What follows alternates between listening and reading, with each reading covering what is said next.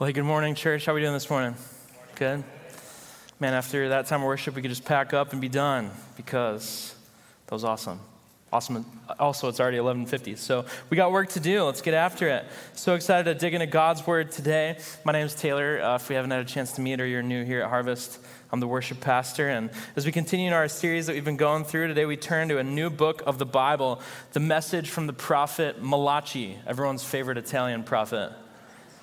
Thanks to the miracle of science, we actually have a photo that perfectly depicts what he looked like. There you have it. My wife begged me not to tell that joke, but I've told it every single service, full send. What better way for us to start our time in God's Word? Now we're ready. We're ready to, to read the Bible. So if you haven't already, turn your Bibles to the book of Malachi, not Malachi, and we'll get there in just a bit. If you're looking for the book, it might be easiest just to go to the, the Gospels, the book of Matthew, and turn left because it's the last book of the Old Testament. So before we jump in, just a little bit of context because the last three weeks we've been studying the book of Haggai. Right? The, the, the message of the book of Haggai was this uh, charge to rebuild the temple. They had stopped. Pastor Dave preached a few weeks ago about prioritizing the pursuit of the presence of God to rebuild the temple. And there was also this promise of a, of a future kingdom, a new flourishing kingdom with a greater glory, with the presence of God. And it, but it required obedience and repentance on the part of God's people. And that brings us to the book of Zechariah, which is between Haggai and Malachi. And we don't have time to really study through that whole book, but just a quick summary. Ultimately, where it picks up is that the people of Israel, they have uh, uh, taken the message of Haggai. They, they began to rebuild the temple. And in fact, they're close to being done with rebuilding it. And there again, there's this promise of a future kingdom, a new Jerusalem that is coming with a priest king who will come to reign. But just as Haggai, the promised kingdom requires repentance and obedience on the part of God's people. So that's where we come to the book of Malachi. And again, the people uh, here, they have, they have heeded the message of, of Zechariah. The temple is now finished, it's rebuilt, and, uh, and they're seeking to obey the Lord, to offer uh, worship to Him. But the reality is the, the, the future kingdom that was promised still was yet to arrive. And so the people, in the midst of their obedience, the temple's done, but the kingdom's not here. And so they begin to grow discouraged and apathetic, and they begin to compromise. You know, it's easy sometimes to grow apathetic and to compromise when you're in the middle of a journey, when you're, you find where you are and where you want to be. It's easy to grow apathetic and give up and compromise. It's a bit like a health journey. Is anyone, you know, on a, on a, on a health journey or a diet in the room or trying to be healthy? Anyone willing to admit it? Okay, no one in the service. No one at the nine. Grand Haven, they were humble enough to say, Yep, I'm on a diet. It's cool. I know you're in the room. It's okay. We're all trying to be healthy. So maybe you're on a health journey. You're trying to eat well. You're trying to exercise. You got goals. But sometimes when you, you see where you are and where you want to be, and the gap that is there, it can be easy to grow apathetic and compromise, give up, and say farewell to the diet and binge on Little Caesars or whatever. And on a much grander level, this is where the Israelites find themselves in the middle of where they are and where they want to be, where God promised them to be this future kingdom. In a lot of ways, we, church, as well, find ourselves in a similar in between because of the priest king that Zechariah prophesied about, he came, and his name is Jesus. And the Spirit that at the end of the book of Zechariah it prophesied that would be poured out on the people of God, that has taken place. His name is the Holy Spirit, and He now dwells in the hearts of believers.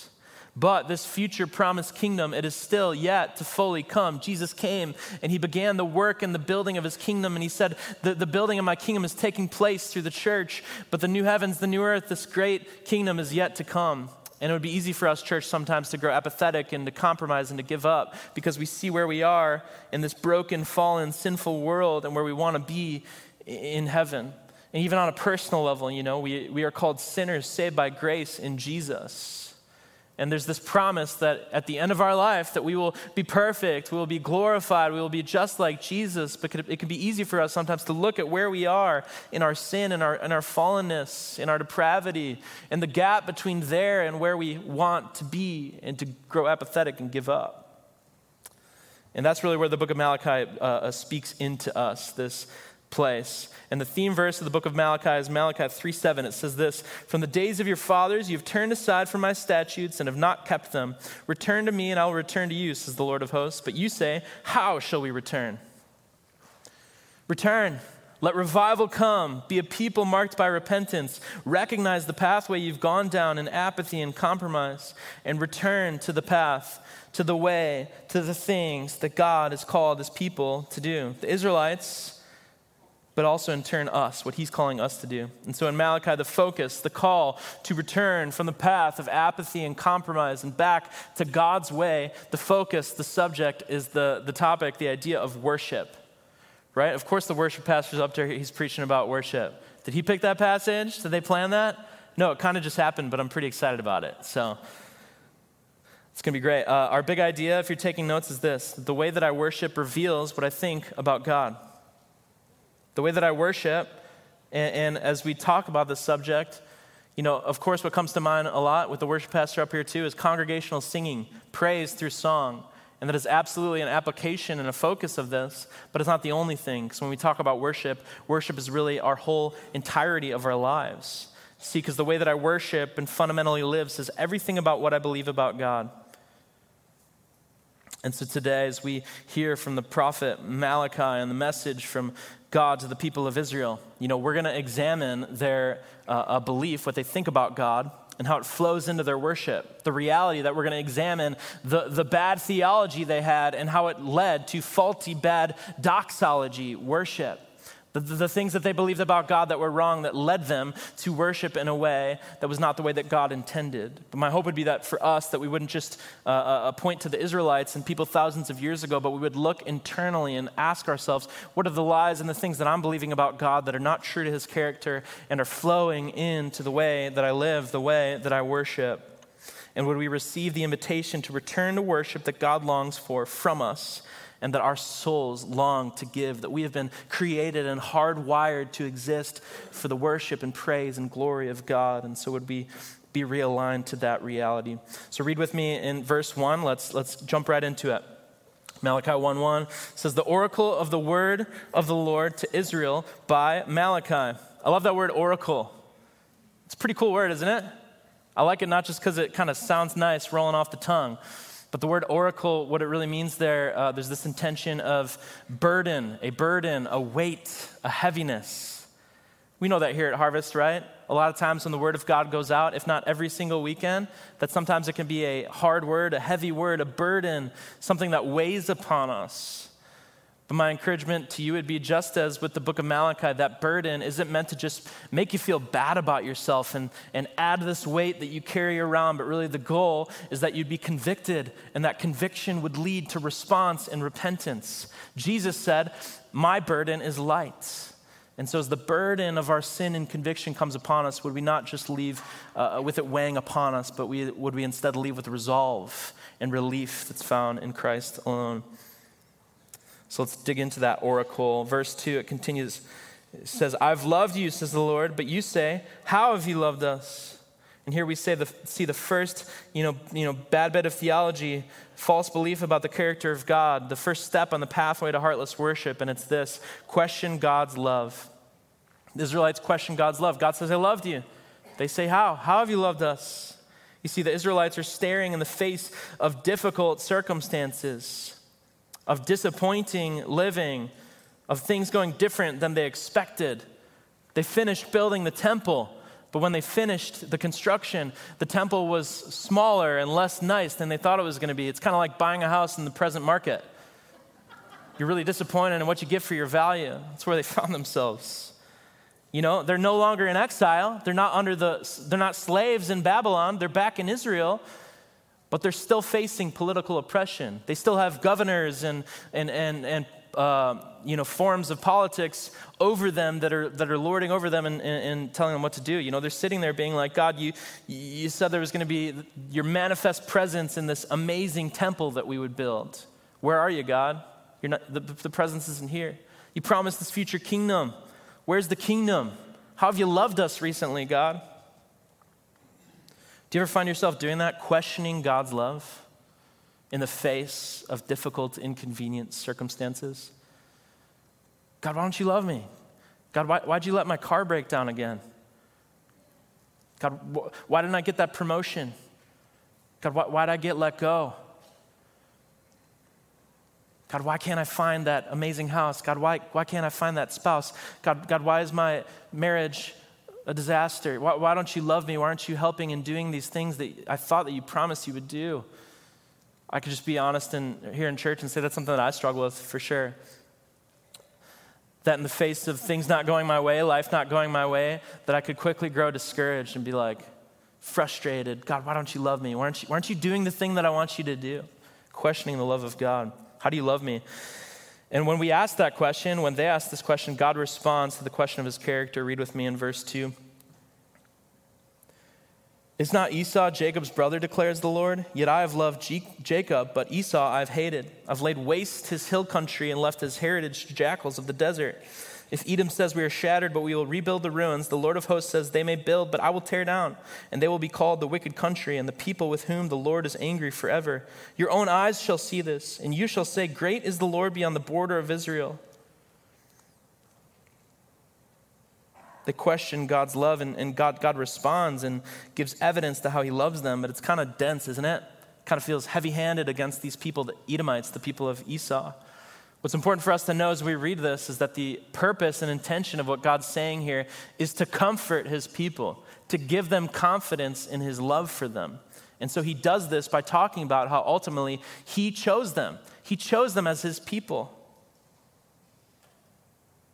You know, his steadfast love is committed towards them. He has a covenant that he will fulfill with them, that he has chosen them and so the emphasis here is on his choosing of them and not necessarily the rejection of the others. The word hated here, even, that's a sign of the Edomites. It's not a statement of animosity, but it's ultimately God's um, rejection because of their sin.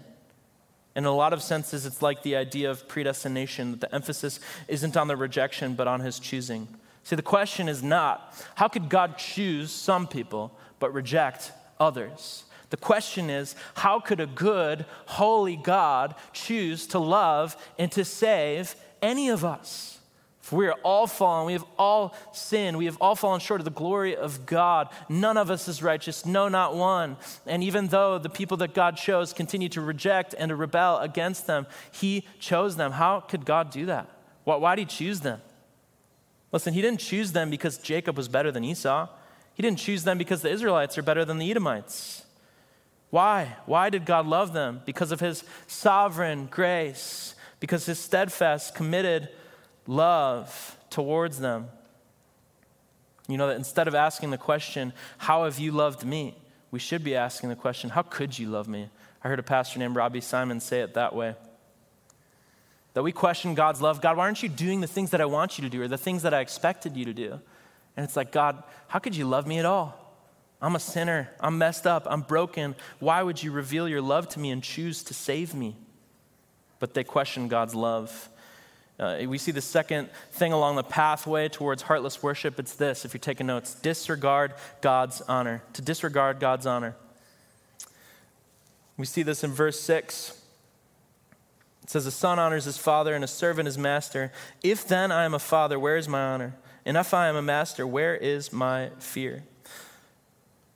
I love the way that God, through the prophet Malachi, says it here. That we, we disregard his honor. You know, he says, Hey, my children, my people, I'm your father. I'm your perfect heavenly father. I've chosen you. I have loved you. I have provided for you. I have protected you. Have you no appreciation for me?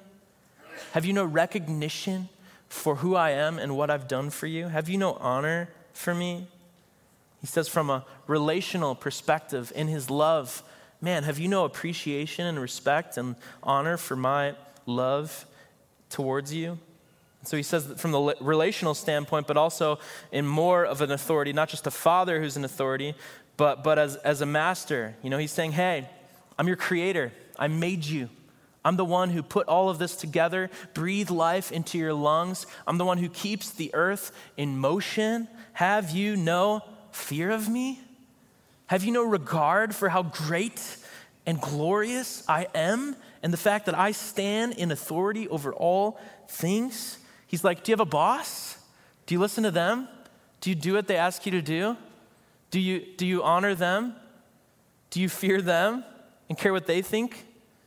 Because I'm the big boss. You know, I'm, I'm, I'm Bowser at the end of the Mario game. Just throwing another Mario reference in there. You came for church just for that. He's like, I'm the CEO. I'm the one over it all. And, um, you know, I think this one is a little more difficult for us because I think if we're honest in, in our culture, you know, the view of authority is that really anything in a, in a position of authority is inherently bad. But we need to remember that God has placed human authorities in place over us, and that ultimately, when we submit to them and everything that isn't sin, we ultimately submit to Him, to our Heavenly Father, our big boss, God. But I think it's hard, yeah, in our time where, man, we don't even have, we don't have honor or fear or respect for our bosses. So why would we have honor and fear and respect for God? We are quick to disregard his honor. You know, the book of Proverbs says that the fear of the Lord is the beginning of wisdom. But they had no regard for God's honor. They had a low view of God. And we see this clearly in their response to God's indictment. When he says, You don't, you don't have honor for me, in verse 6, we see this. O priests, you who despise my name, but you say, How have we despised your name? Them asking that question, how? It's a little like, I don't know if you ever experienced this, but particularly, you know, in, as a spouse, like um, with me, with my wife, there's sometimes where it's like, oh man, she seems like she's upset about something. I'm like, hey, is something wrong? Like, did I do something to hurt you? And she's sitting there being like, are you seriously asking me that question? How could you not see the ways that you've hurt me and offended me? Right? And God's sitting here being like, You're asking how have you dishonored me? Like, seriously, you don't see it? And so, so they ask how, and he's like, Okay, I'll, I'll, I'll tell you clearly. And so we see this next. But maybe in a, in a serious level, you're asking that question how? I think that's good for us to ask if we're not aware. And, and I'm saying that I believe that many of us disregard the honor of God. And maybe you don't feel like that's true to you. Maybe you're asking, but how? How have I done that? And so, as we turn here, I want to provide the answer to that. Because in the first five verses, we've seen really these two pathways, these beliefs that lead us towards heartless worship, the lies that we wrongly believe about God that bring us to a place of apathy and heartless worship. And the next set of verses will give the how, will give the what. What does heartless worship looks like? What is our activity that flows from misconceived beliefs about the character of God? And so, really, in the next set of verses, we'll see that heartless worship looks like four things. And the first thing we saw just there in verse 6. Heartless worship is that I take his name in vain.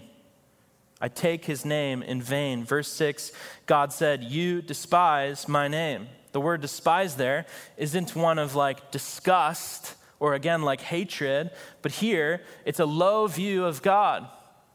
To despise his name is to view it as, as, as worthless. And it really gets to the heart of the third commandment. If you grew up in church, you're probably familiar with the Ten Commandments. The third one in Exodus 27 says this You shall not take the name of the Lord your God in vain, for the Lord will not hold him guiltless who takes his name in vain. Not, I don't know about you, but uh, growing up in church, I feel like when I was taught that verse and I heard it, it was like a don't say swear words commandment. Don't say bad words. But that's not what this is saying. And even, you know, I think some of us were taught it was like a specific string of words, like don't use the name of God with a swear word. And it's like, I mean, certainly a, an application of that is like, hey, hold the way that we use God's name in our speech in high regard, but that's not the essence of what it's getting after. To take the Lord's name in vain, again, that word vain is just like the word despised in Malachi. It's worthless to view God's name as worthless, to take God's name and for it to be worthless. What that means is this it's, it's to bear the name of God, to say, I'm a child of God, I'm a follower of God, I am His person. But nothing about my life matches up with who God is. Nothing about my life would flow from a person who actually is a person of God. Right? Like, I claim to be a Christian. It's there on my Facebook page and my beliefs. I post Bible verses, but nothing else about my life matches up with the message of those verses, with the message of Jesus and the way of Jesus. Does that make sense? Because when I understood that, that really, that was, again, talk about oracle and burden, like just really a shift of perspective, understanding like, wow, to take God's name, but for nothing in my life to match up with his name. That's to take his name in vain. It's a bit like this. You know, a few weeks ago, I went out to lunch with a few of uh, our, our, our pastors, our staff, and as we were coming back from lunch, we were coming south from Norton Shores, and the bridge was still closed. So we were having a debate about what is the right way to merge right at Van Wagner. And I know God's word says that preachers shouldn't bring up uh, fits of controversies in church, but so I don't want to press in too much. But there was a, a variety of opinions in the car. i w- I'm of the mind that there's a dotted line and then there's a solid line. And so to merge before the solid line would fall within the lines of the law, right? It's what some would call the zipper merge, which done well and done right is a work of art. Now, there were some other extreme positions in the car. I won't expose anyone. But Pastor Dave, um, you'll be surprised where I'm going with this though. Pastor Dave was like, You merge like that? Do you have a harvest sticker on your car? Better take that harvest sticker off your car, dude. That's messed up. I'm like, what do you mean? How do you merge? Oh, I merge immediately when everyone merges, like as early as possible. Dude, but I'm doing what's right. I'm, fo- I'm following the law. He's like, you might technically be following the law, but I don't know about that, dude. That's not a good look. Take that harp sticker off your car. and I still hold on to the theology of the zipper merge. But that was an oracle for me. It was a burden, it was convicting. I was like, oh man, yeah, I've got the church sticker logo on the back of my car. Like, does the way that I drive and carry myself match up with what we believe and say we are as a church? And so much more so, this isn't about our church or our reputation, our name, but the name of God. Like, do we claim to be Christians? Do we say, like, I am a Christ follower, I believe in Jesus? But it has no effect on our lives because that is to take the name of the Lord our God in vain, and it is heartless worship. And that's foundational because the rest of the things that heartless worship means flows from a heart, a person who claims the name of God but is living far from God. And so let's see uh, uh, more things that heartless worship means. Read with me in verse 7. They say, How do you despise my name? God's like, I'll tell you exactly how. By offering polluted food upon my altar. But you say, How have we polluted you? By saying that the Lord's table may be despised. When you offer blind animals in sacrifice, is that not evil? When you offer those that are lame and sick, is that not evil? Jump ahead to verse 12. But you profane it when you say that the Lord's table is polluted and its fruit, that is, its food, may be despised. You bring what has been taken by violence or is lame or sick, and this you bring as your offering. Shall I accept that from your hand, says the Lord? Cursed be the cheat who has a male in his flock and vows it and yet sacrifices to the Lord what is blemished. And what this is saying here is that heartless worship means I give my leftovers to God. I give my leftovers to God. You see, for the Israelites, animal sacrifices were a regular practice in their worship. Burnt offerings were made by priests twice a day, and at least three times a year, individuals would bring their animals as a sacrifice to the temple at festivals. And ultimately, the reason they gave animal sacrifices, it was symbolic for what was taking place. In a great resource in ministry called the Bible Project, they said that animal sacrifices were given as symbols for ultimately two things. First, it was a symbol, a reminder of the uh, uh, devastating effects of their sin and selfishness. And secondly, the animal's life was offered as a symbolic substitute the animal's life is symbolically offered as a ransom payment that would cover them, a symbol that they were washed clean in forgiveness and purified from their sin. And you would think, what a, what a beautiful thing that's happening. I'm being purified and washed clean, and so I'll bring something that is worthy and honorable and clean and presentable to God as the law commanded them. But instead, the people weren't bringing that. They were bringing diseased, sick, things that no one else would want, things that didn't cost them. Right? Worship inherently should cost us something. It's a sacrifice. It's saying, I exist for something and someone outside of myself. But they brought their leftovers out of laziness, out of licentiousness, out of half hearted repentance. I was trying to think of like a modern example of this that would really help make sense of it for us. And what the Israelites were doing was kind of like, um, you know, there's this page called like useless inventions or something like that. Uh, I don't know, it popped up. I saw this uh, video and this pictures from it. This invention, it's kind of like what's taking place here. It's amazing, isn't it? The things that people come up with. That's a brilliant engineer mind right there. And I'm just saying, my birthday is coming up in two months, so. But this is what's playing out here. The Israelites, they've got their burrito. They've got their big old burrito, and they're, man, taking the first bite, like the first bite of burrito. That's, that's good stuff right there. and then they're eating most of it, and just out of the bottom going into a taco shell, the burrito juice. There are a few things more gross in life than someone's burrito juice. It's like, all right, hey God, here's, here's my taco full of burrito juice. You want to eat it? Is this good for you? And this is just such a good picture of what's playing out here because we know for us, you know, it's not, we don't bring animal sacrifices and we don't bring taco sacrifices of worship. Though if you want to donate tacos, you know, your pastors would welcome that. Just no burrito juice, please. Um, but for us, you know, in Christ, do you know this Romans 12:1 says that we are called living sacrifices of worship? That by the mercies of God, we uh, uh, present our bodies as a living sacrifice, holy and acceptable to God, which is our worship. And I just want to ask you, church, are you, are you, are you giving your leftovers to God? Are you giving him the scraps? Are you giving him what is not meaningful to you and is not useful to anyone else? Because it's heartless worship. Our time, our talent, our treasure, Jesus said, Where your treasure is, there your heart will be also. And we give our leftovers to God, like the Israelites, we offer up heartless worship. Here's the third thing that heartless worship looks like and means it's that I care more about what others think than God. I care more about what others think than God. And we see this in verse 8 at the end. So it's talking about these lame, sick, evil offerings of worship. And God says at the end of verse 8, Present that to your governor. Will he accept you or show you favor? And the New American Commentary uh, really simply and clearly explain what's happening here. That ultimately, that, that those bringing food to a ruler's table, to a you know a local politician or a boss, they would only bring the best available. And if they didn't, it would be because they despised him and cared nothing for his favor. They didn't care about what he thought. Yet the very purpose for offering gifts to a governor was to please him and gain favor. Valuable gifts would declare the glory of the recipients. Church, do you care more about what people think than God? Are we bringing meals are, are, ourselves as living sacrifices? Are we presenting ourselves as put together, as, as, as cool, as, as beautiful, eh, as wealthy, as successful, as, as good, as, as whatever? But at the end of the day, we're caring so much about the reputation of what people think about us, but we have no regard for what God actually thinks about us and what God sees inside our hearts.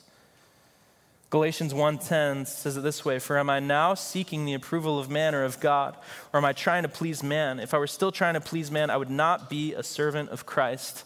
And quite simply, there are many of us in the room, myself included, in another struggle of mine through a lot of my story, fearing man more than fearing God, people pleasing caring so much what people think about you, but not in the moment thinking about what you say and do, what God thinks about that. And that is also heartless worship. Last thing that heartless worship is, is that my worship and obedience are an obligation.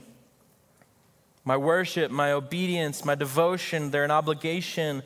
Verse 13, and this could certainly be true for what a lot of us experience it says, But you say what a weariness this is, and you snort at it, says the Lord of hosts. Right? Like, man, it's just exhausting to check the boxes of religion. It's just exhausting to come to church. Man, the music was long today. Man, the normal guys aren't preaching today. Makes it harder than normal. Man, small group, it's May. I'm so happy that small group's going to be over. I only really go to that because my spouse makes me. But I'm not going to tell any, any of those guys anything about my life. Is your worship and obedience an obligation? There are some of us in the room who are checking the boxes of what we think it means to be a Christian. And so our experience of being a follower of Jesus is one where we are left disappointed, where it feels like an obligation. And I would just tell you, church, that doesn't shed negatively upon Christ or the way of following Jesus. That is because you're offering up heartless worship. Your worship, your obedience, they're an obligation. And if we are just checking the boxes of being a Christian, but our hearts are not truly in it, we're not giving God our best, we're not giving Him honor, we haven't received or recognized His love, it will leave us feeling miserable because it's heartless worship. Quite honestly, I, I don't mean to be harsh about this, but I stand on the stage most weeks and, and I look out, and some of you, you come every single week and you just look miserable being here. Like, why, why are you here? It's empty worship, it's heartless worship. And the result of heartless worship is this God wants nothing to do with heartless worship, God wants nothing to do with it. Verses 9 through 10 say that. It says, And now entreat the favor of God that he may be gracious to us with such a gift from your hand. Will he show favor to any of you, says the Lord of hosts? Oh, that there were one among you who would shut the doors, that you might not kindle fire on my altar in vain. I have no pleasure in you and I will not accept an offering from your hand. Our heartless worship that we bring, God doesn't want it. He's not in it. He said, I'd rather you close the doors. I'd rather you stop. It's useless. It's a waste of your time. It's a waste of my time. I don't want it. And more than that, I'm not, I'm not in it. That heartless worship is void of the glory and favor of God, the presence of God, it's not there. The power of God, it's not there. The person of God, it's not there. And that's true for the people of Israel here in Malachi. Uh, Malachi 3:1 shows us that the manifest presence of God isn't there. He's not there. And even more than that, do you know what comes after the book of Malachi? It's one last prophetic message, one oracle. Turn from your ways, turn from your apathy and compromise and disobedience, and follow me. And they don't listen. So there's 400 years of silence. And I just wonder how many of us in the room today are experiencing that silence. Like, man, we just feel like our lives are void of the power, the presence, the love, the character of God. And again, I, I say that as a burden, as a conviction to you. But not just that you would leave this place being like, yep, that pastor told me what I already feel. I'm a terrible person. I'm a bad Christian. God doesn't love me. My life is, is no good. Like, I get it, dude. Yeah, but I say that to invite you in to the alternative, that you don't have to remain in the silence. You don't have to remain in an experience that is absent of the presence and the power of God. Because we know that at the other side of 400 years of silence, what was there? Out of the silence came the roaring lion that Jesus came and lived the life that we couldn't live. He died in our place as the sacrificial lamb, as the offering of worship, that by his perfect blood and life that we are washed clean and forgiven. And as a result of that, by faith in Jesus, that the presence of God now dwells in our hearts. The Holy Spirit is available to us. That you don't have to remain in a life of heartless worship, void of the power and presence and person of God. But instead, if you would turn to Jesus and embrace what He has done for you, that we now have access to the power, the presence of God. We can live with a life that is marked by His favor, by belonging, that we're not looking for approval in other people because we've got it in Him. That we're not looking to impress people and to put ourselves together because we can't do it. Jesus did it. There's an alternative, and the alternative is a pure offering of worship. Because God wants nothing to do with heartless worship, He's not in it. But out of the silence, Jesus came. And just as we sang earlier today, His blood is still speaking, and we are forgiven and, and healed. In Romans or, or Malachi 1 11 and verse 14, it really pro- prophesies this future reality. Verse 11 says, For from the rising of the sun to the setting, my name will be great among the nations, and in every place incense will be offered to my name, and a pure offering. For my name will be great among the nations. Jump ahead to verse 14. God says, For I am a great king, says the Lord of hosts, and my name will be feared among the nations. And what we see in these verses is two things. One, this future prophesied reality that Jesus fulfilled. He is the great king who came. That through him, that not just Israelites, but Edomites and Jews and Gentiles and Italians and everyone can come to praise the name of our God. We have access to him. And these verses also describe what it looks like for us to respond with a pure heart of worship in light of who we are and what we have in Christ. And so I just want to go through these three things quickly. I want to invite, you know, Carolyn to come on out, play the keys as we prepare to close and just hit these things. The first is to recognize God's greatness, which will lead us to reverence and awe. Church, do you regularly find yourself in awe and reverence of the greatness of God? Do you see his love for you? He loves you. He shouldn't, you don't deserve it. You can't earn it, but He loves you. And He wants you to know that by faith in Jesus, you can have His love. He wants you to know that He is a great God who's over all things. He is honorable. He is worth being afraid of. But you don't have to stay in a place of fear. You can receive His love and, and see his greatness and be brought to reverence and awe. Second, uh, to give God what he deserves first fruits in spirit and truth.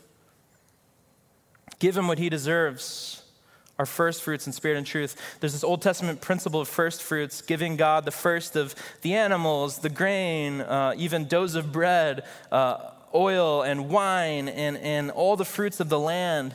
And the New Testament actually says that we are the first fruits of salvation.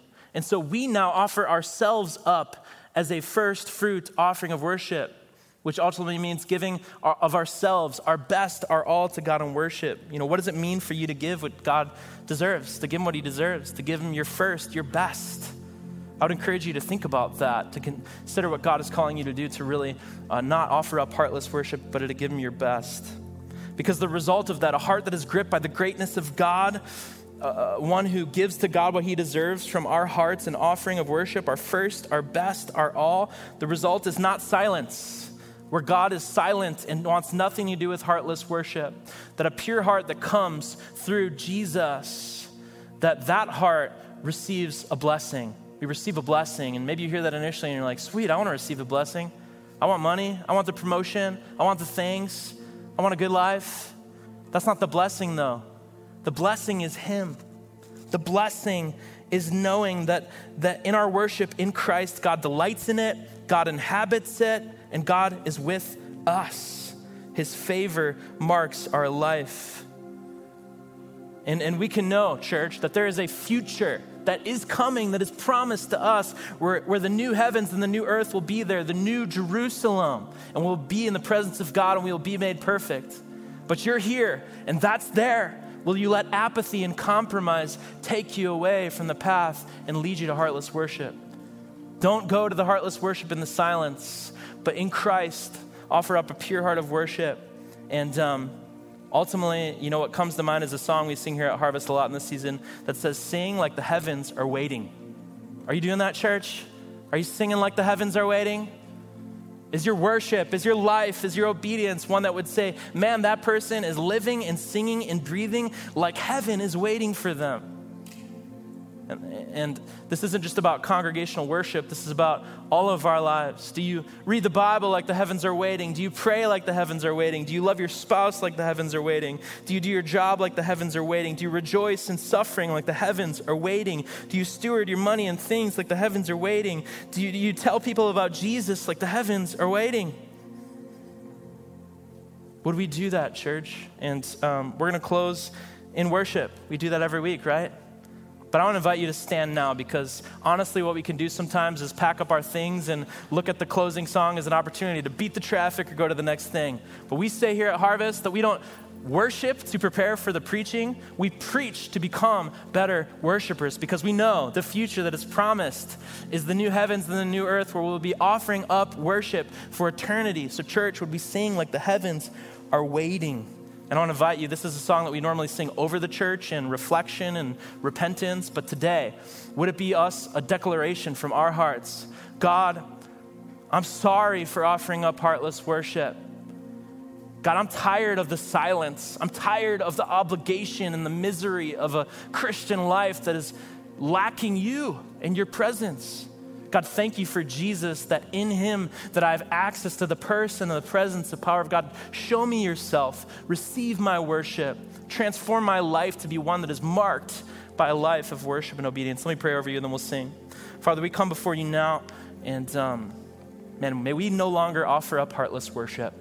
As we sing, as we go to lunch after this, as we go to a family function, as we go to our jobs, as we go back to our kids, as we return to our spouse. God, would we return to your way and offer up a pure heart of worship and all that we do in Jesus? God, receive it now and use it for your glory. Pray this in Jesus' name. Amen. Amen. Let's sing.